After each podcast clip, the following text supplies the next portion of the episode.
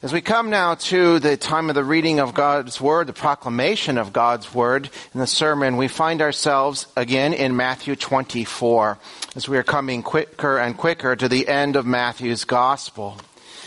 We're in a passage today that is perhaps one of those difficult uh, texts to understand.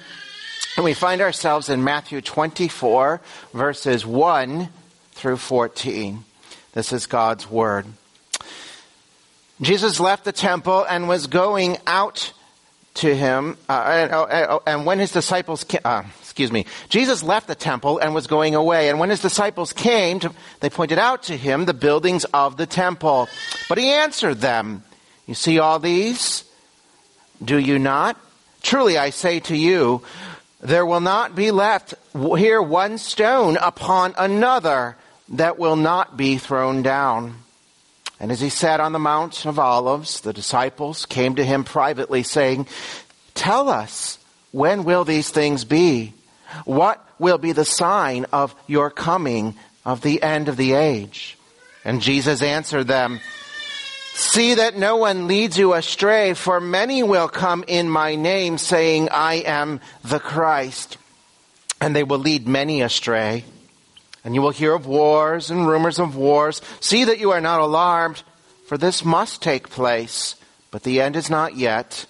For nation will rise against nation and kingdom against kingdom, and there will be famines and earthquakes in various places. All these are but the beginning of the birth pains.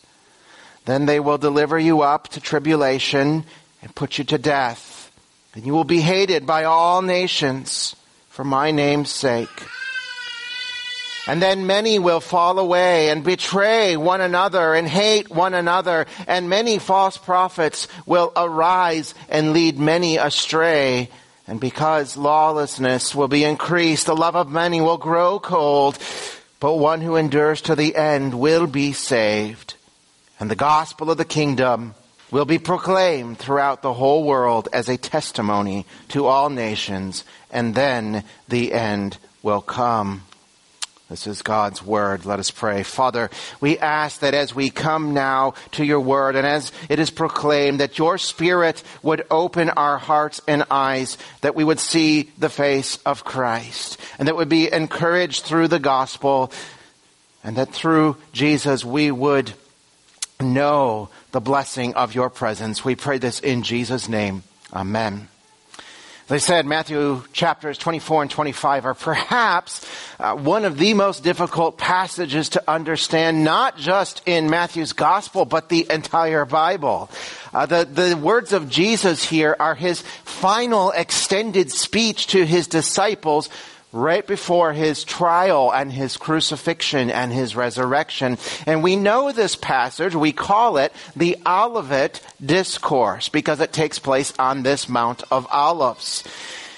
Now, there are several reasons surrounding this passage of Scripture that we're looking at this morning and in the coming weeks that make it difficult. One is the language. It's, we're just not familiar with this kind of language. And Jesus is speaking of tribulations and wars and famines and destruction and general chaos. This is a, a prophetic and apocalyptic language that he is using here. It's the same kind of discourse we see in the book of Revelation. It's highly symbolic. And so it can be confusing when we first read it. Now, the word apocalypse itself simply means an unveiling or an uncovering. And it's usually used in reference to some future event from the time in which it was written or spoken. And it can be kind of hard then to say, well, how does it unveil or reveal anything uh, when it seems so symbolic? Nevertheless, it does. It is, is, it reveals to us God's actions in the future. And as such, it deals with what we know as eschatology, the doctrine of how God will finalize his historic purposes in Christ in this earth. What God is doing with his people. Now, it's helpful when we approach prophecy, especially apocalyptic literature in the Bible, to understand that uh, prophecy presents several horizons, several events that happen, and they all tend to collapse upon themselves, so you only see one horizon at first glance. And it, it's, that makes it difficult then to discern what is Jesus talking about? When are these things going to happen? And hopefully we'll understand that as we go forward. There are three things that Jesus is actually revealing to us in Matthews 24 through 25 that we're going to look at over the next few weeks here. Uh, one is the coming destruction of Jerusalem in AD 70. We've already talked about that a little bit before. The second is the nature and the character of the period of time between Jesus' ascension, after he's been crucified, risen, and his ascension, and his second coming. We call this the interadventual period because it's between Jesus' advents, his birth and his second coming. And the third thing that we see here in Matthew 24 and 25 is the nature and character of Christ's return, that second coming, as the triumphal king that he is. And all those three things kind of blend together. And so you have that flattening of the horizons. So hopefully we'll get some clarity as we walk through this Olivet discourse. And you see, it's a text that's not meant to be feared or frustrating. Instead, it's supposed to bring encouragement to believers, to give them hope it serves as a powerful reminder that God is still active and bringing to pass all that He has promised us in Christ. And we need that reminder. Because sometimes, sometimes it feels like evil and sin and suffering and death will never end. They feel so permanent. After all, we've lived with over 2,000 years of history since Christ's first coming, his first advent upon this earth. And in that time, we've seen much suffering and destruction and death and chaos. We've witnessed evil and sin at times run rampant through parts of the world in conflict and confusion and corruption seem as if they are not disappearing anytime soon, despite the promises of God in the Bible, uh, wherein He says He will wipe away all tears and end death and suffering forever and restore joyful righteousness in His presence for all eternity. Like early, Jesus' early disciples, it's easy to grow discouraged, to become disillusioned and this may be especially true in our current moment in history as it seems that our culture and society where we live is becoming increasingly hostile towards the gospel. It's helpful to remember, though, that our situation really isn't much different than those first disciples of Jesus. They, after all, they were still hoping for a physical messianic kingdom on the earth. They still had hopes of the defeat of the earthly powers like Rome and the consequent reign of Jesus on a literal throne in Jerusalem. But what Jesus says here is utterly contrary to that vision of the Messiah and his kingdom. And Jesus, in no uncertain terms, lays out the character of his kingdom in this period of time between his first advent and his second advent, that interadventual period. And what he lays out is an eschatology of suffering. It is a vision of his kingdom that clearly demonstrates what he will soon say to, to Pilate and Rome, my kingdom is not of this world. This world is a mess. But the kingdom of Christ is not. Last week, we saw Jesus' prophetic discourse against the Pharisees. Uh, whereby he says that the temple would be destroyed, it would be left desolate, the presence of God would leave, and the destruction would soon fall upon Jerusalem. And as Jesus is now leaving that temple area with his disciples, they pass by these beautiful, magnificent buildings of the Herodian temple complex. And the disciples point them out to Jesus. With Jesus' words of the destruction of the temple fresh in their minds, coupled with their confusion about his kingdom, they say, Jesus, look at the grandeur of this building. In Mark's account, of this incident, they say to Jesus, Look, teacher, look, what wonderful stones, what wonderful buildings. Josephus, the Jewish historian, tells us what the temple was like in that time. He describes it like this, and it, it, was truly glorious. He says, Now the outward face of the temple in its front lacked nothing that was likely to surprise either men's minds or their eyes, for it was covered all over with plates of gold of great weight, and at the first rising of the sun reflected back a very fiery splendor and made those who forced themselves themselves to look upon it to turn their eyes away, just as they would have done at the sun's own rays. That is truly magnificent. We would marvel at that now. I mean, the disciples couldn't imagine how these beautiful buildings, with all their magnificence, would ever be destroyed. I mean, some of the stones used in the construction of this temple weighed over 160,000 pounds, and they were as wide as 24 feet across. That's a big brick.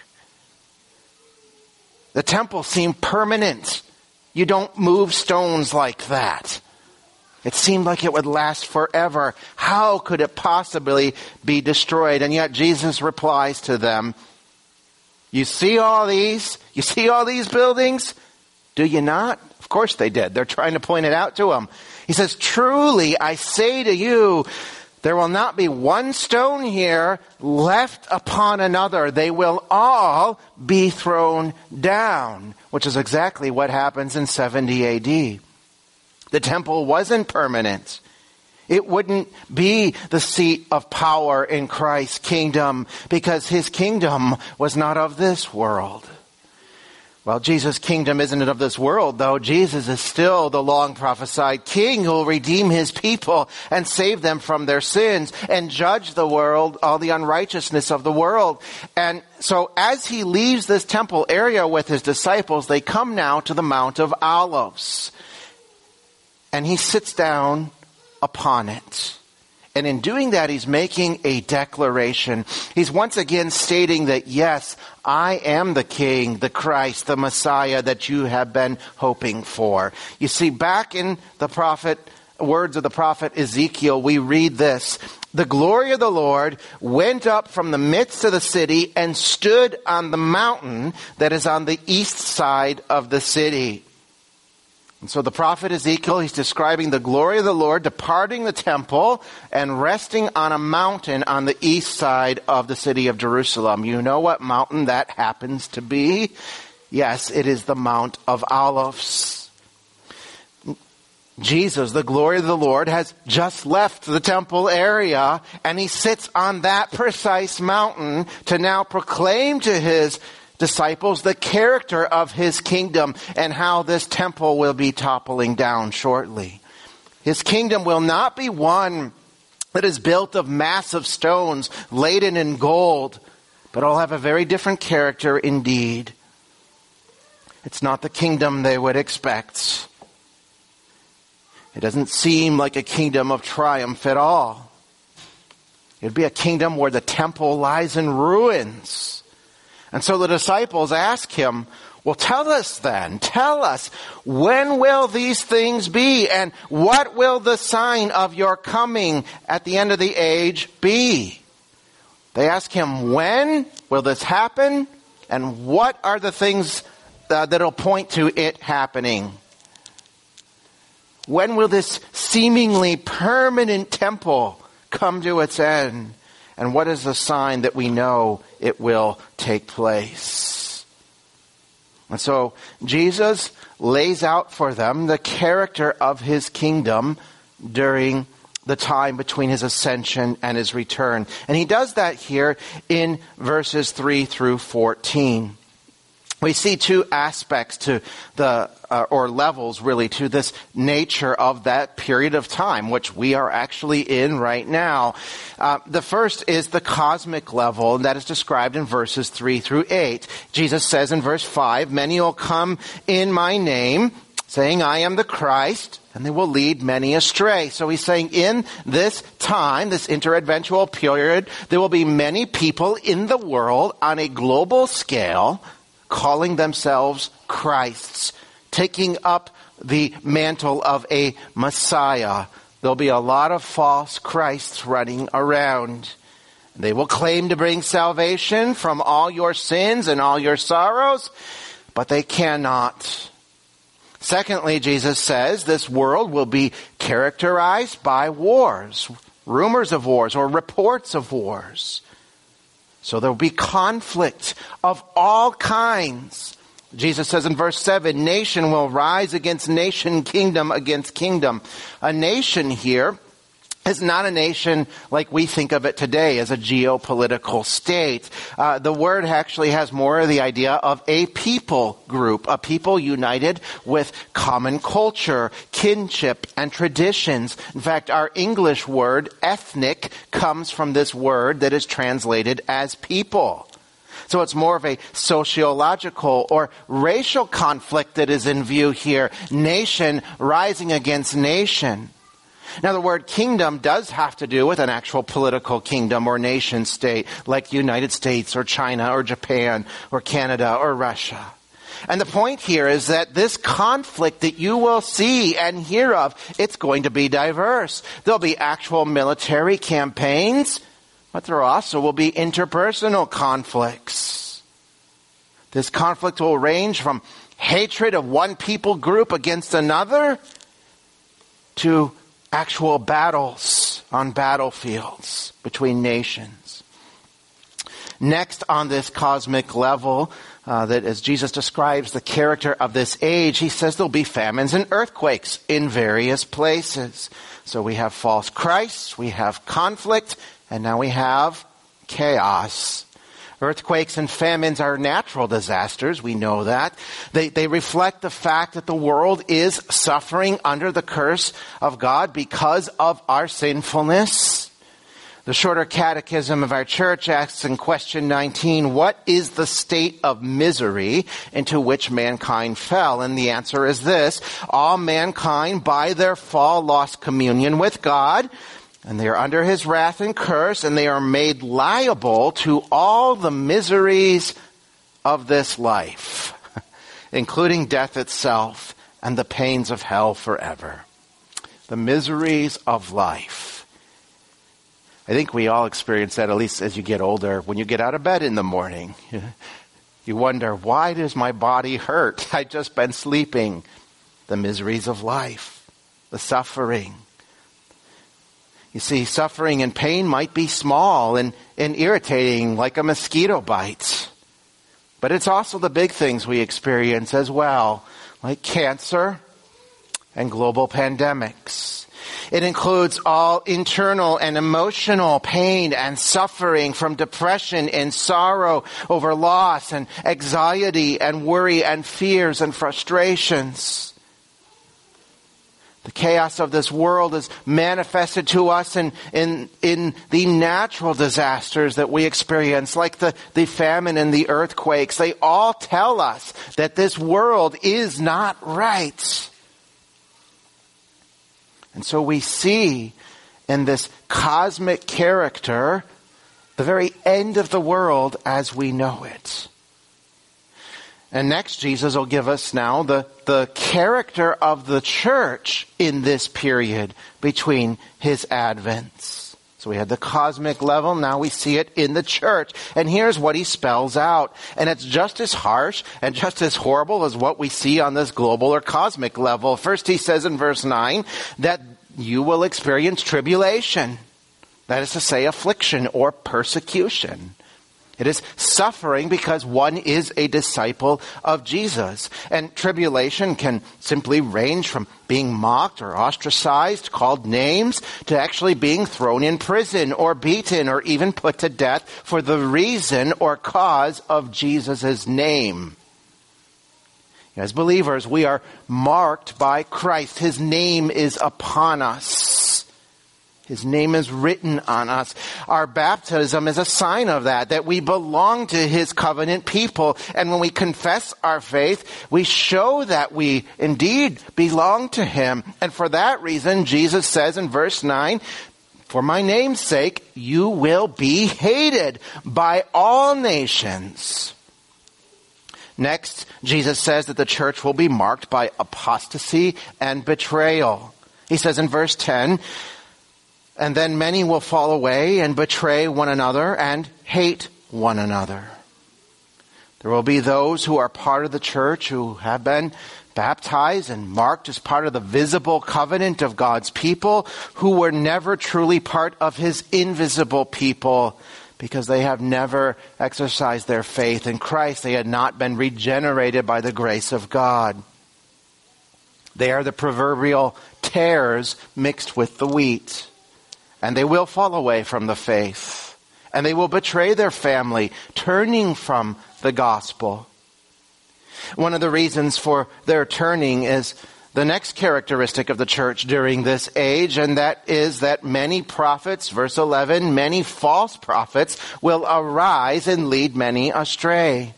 So again, we see that there are those who come into the church and they teach error and heresy and untruth and they lead people down these paths of unrighteousness. And this falling away results in yet another characteristic laid out in verse 12. That is lawlessness and cold heartedness in the church. In the church. Lawlessness is a complete disregard for God's natural and moral law. It seeks to rewrite the Word of God according to human standards to avoid the consequences of breaking God's unchangeable and eternal laws.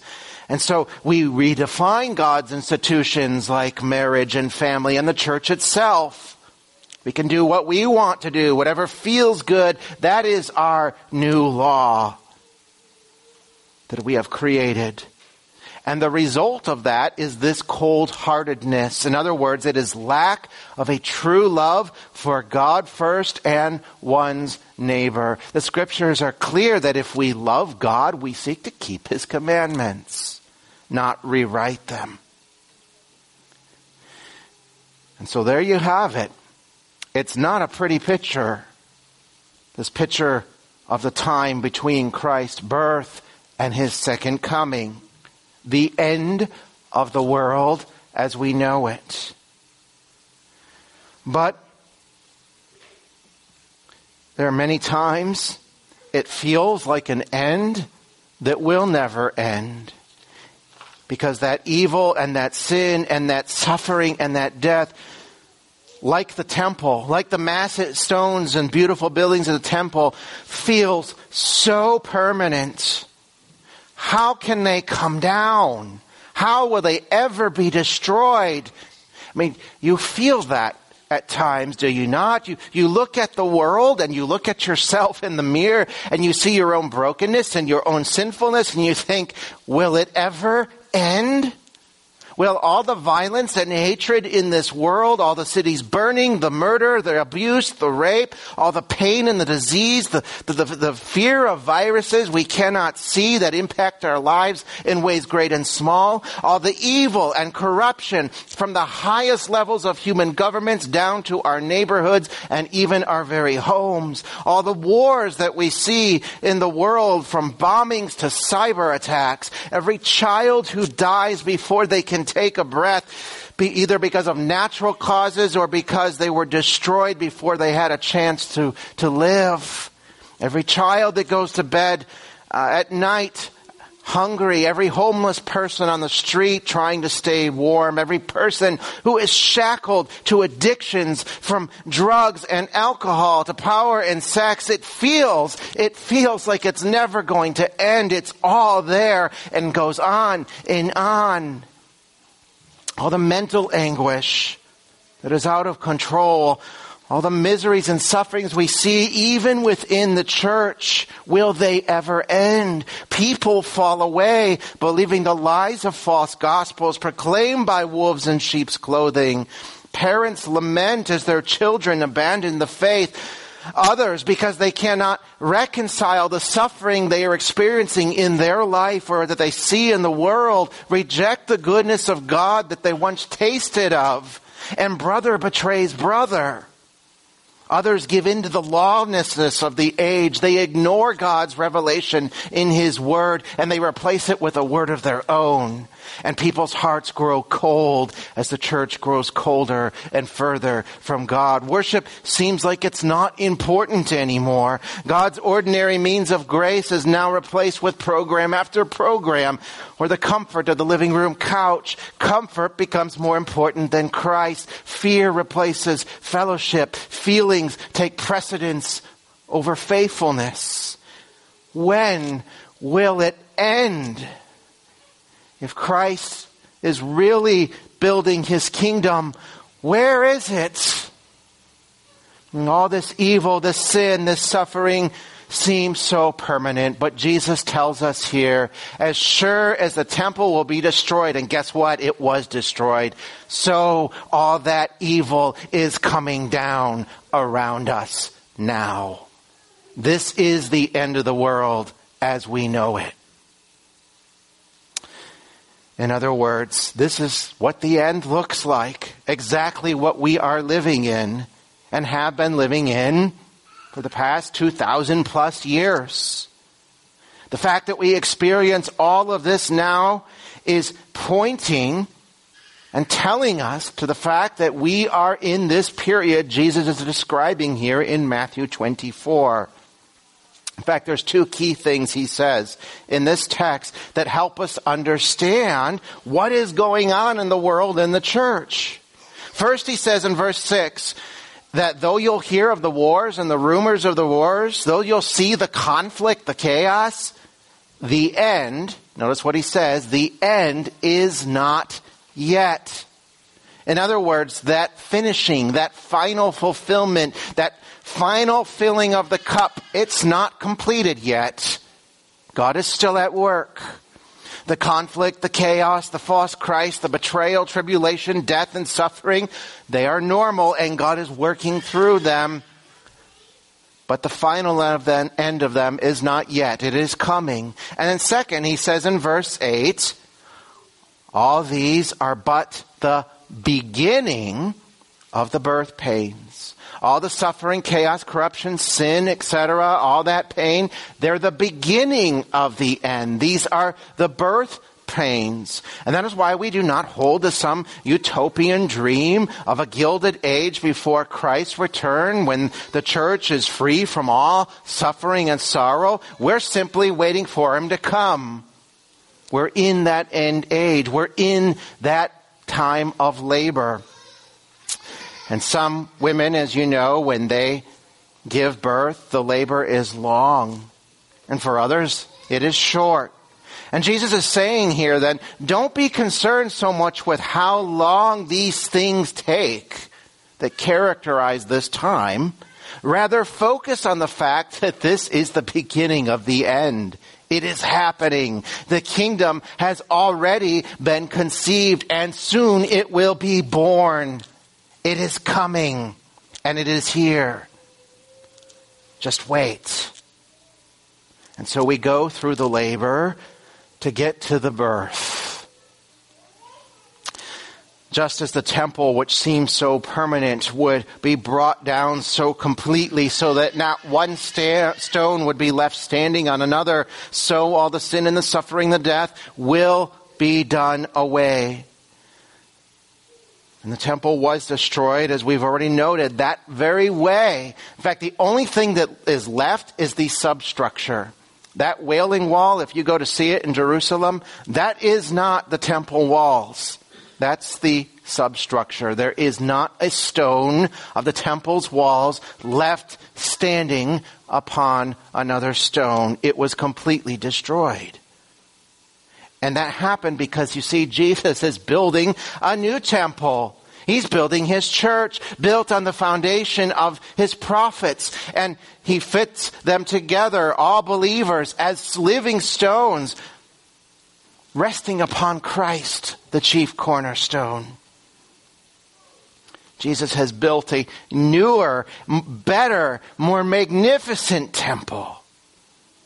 And the destruction of the temple points to the fact that all these things that we believe to be so permanent in this world, they will end. they are in fact coming to their end.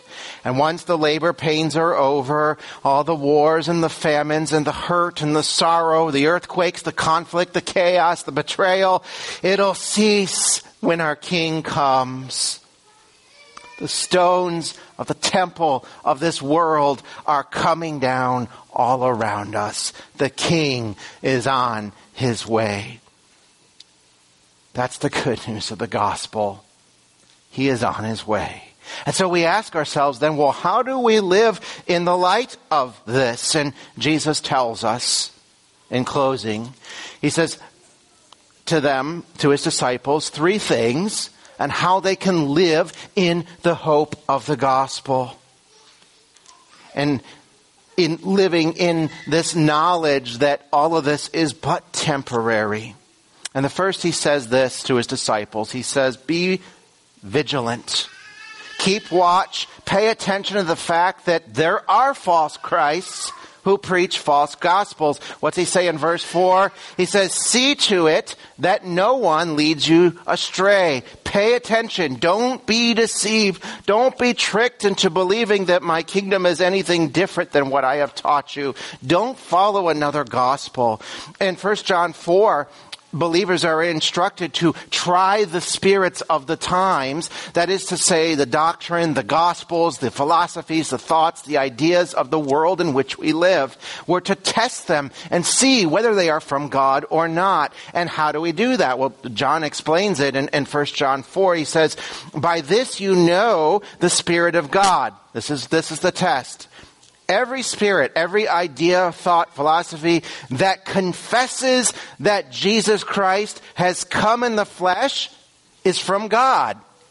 And every spirit that does not confess Jesus is not from God. It's pretty simple. This is the spirit of the Antichrist, writes John. What you heard was coming and now is in the world already. The false Christs are here, just as Jesus said in Matthew 24. So be vigilant.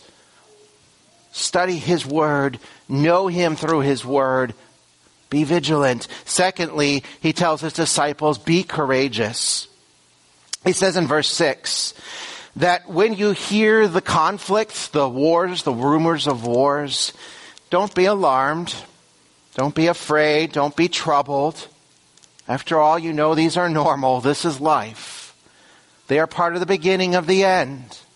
But you have a shelter in Christ Jesus who will keep you through all of it. Do not fear him, says Jesus, who can destroy the body, but fear him who would destroy both body and soul. In other words, rest in the grace of the gospel and be courageous. Do not fear trust God, worship Him, love your neighbor. Which brings us to the third thing that he tells us to do, and that is to persevere. Verse 13, but the one who endures to the end, Jesus says, will be saved. Now, an important distinction. Notice that Jesus does not say you will be saved by your persevering or your enduring to the end. Mm-mm. He doesn't say that. He's simply stating a fact that those who are saved endure. They persevere. They will continue in the faith, walking in God's ordinary means of grace, expressed through the worship of word and sacrament in His church. But that persevering isn't the thing that is saving them. It is the grace of God in Christ that is saving them. As Paul says in Philippians 1 6, I am sure of this. He who began a good work in you will bring it to completion at the day of Jesus Christ, at his second coming. So keep the faith. Keep believing the gospel. When you see the evil and the sin and the suffering, even in your own life, keep trusting the Lord. Keep doing the normal, ordinary things that He calls you to do in worship. And finally, He says, He says, be vigilant, be courageous, keep the faith. He says, preach the gospel. Verse 14, And this gospel of the kingdom will be com- proclaimed throughout the whole world as a testimony to all nations. And then the end will come. After all the wars and the rumors of wars, the famine, the earthquakes, the tribulation, the suffering, here's some good news. The gospel will be proclaimed in the whole world. The light of salvation will, will shine in the darkest corners of the earth. All the chaos, conflict, and corruption and confusion falling down around us cannot hide. It cannot bury the light of the gospel. Jesus tells us in John 16, behold, the hour is coming and indeed has come when you will be scattered, each to his own home and will leave me alone. Yet I am not alone for the Father is with me. I have said these things to you that you may have peace. In the world you will have tribulation, but take heart. I have overcome the world. Yes, the church at times in history gets scattered, just as the disciples were scattered at Christ's crucifixion. And yes, we will experience tribulation. As many of our brothers and sisters in other parts of the world certainly know even this day. Because the labor, the birth pains, it's not complete yet. But we take heart. We take heart as Jesus tells us to because he has already overcome the world. Ours is not a gospel of defeat, but a gospel of victory. As I had an old college professor back when I was in a Baptist Bible college tell me, don't worry when you see all the evil in the world. I read the last chapter of the Bible and we win because Christ won. It is the end of the world as we know it, but we are fine for our King has come and he is coming. And so be vigilant, be courageous, keep the faith, preach the gospel. The King is on his way. Let us pray.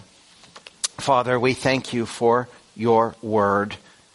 We're thankful that even as your first disciples, were discouraged and troubled by the fact that the temple would be destroyed, by the fact that there'd be wars and tribulations, you gave them encouragement that this is the end, that this world will not last, but your kingdom is forever. It is eternal. And we are already parted for, for you have come once already. You have established it. You are now continuing to build it through your gospel as it is proclaimed in every corner of this world. And so, Father, I pray that you would encourage us as you encourage them, that you would build up the faith of your people, that you would help us to not fear, but to live in courage and in the victory that is ours in Christ already, looking forward to that end and so we pray, Father, come, Lord Jesus, come quickly and deliver us, for we hope in a true and living Savior.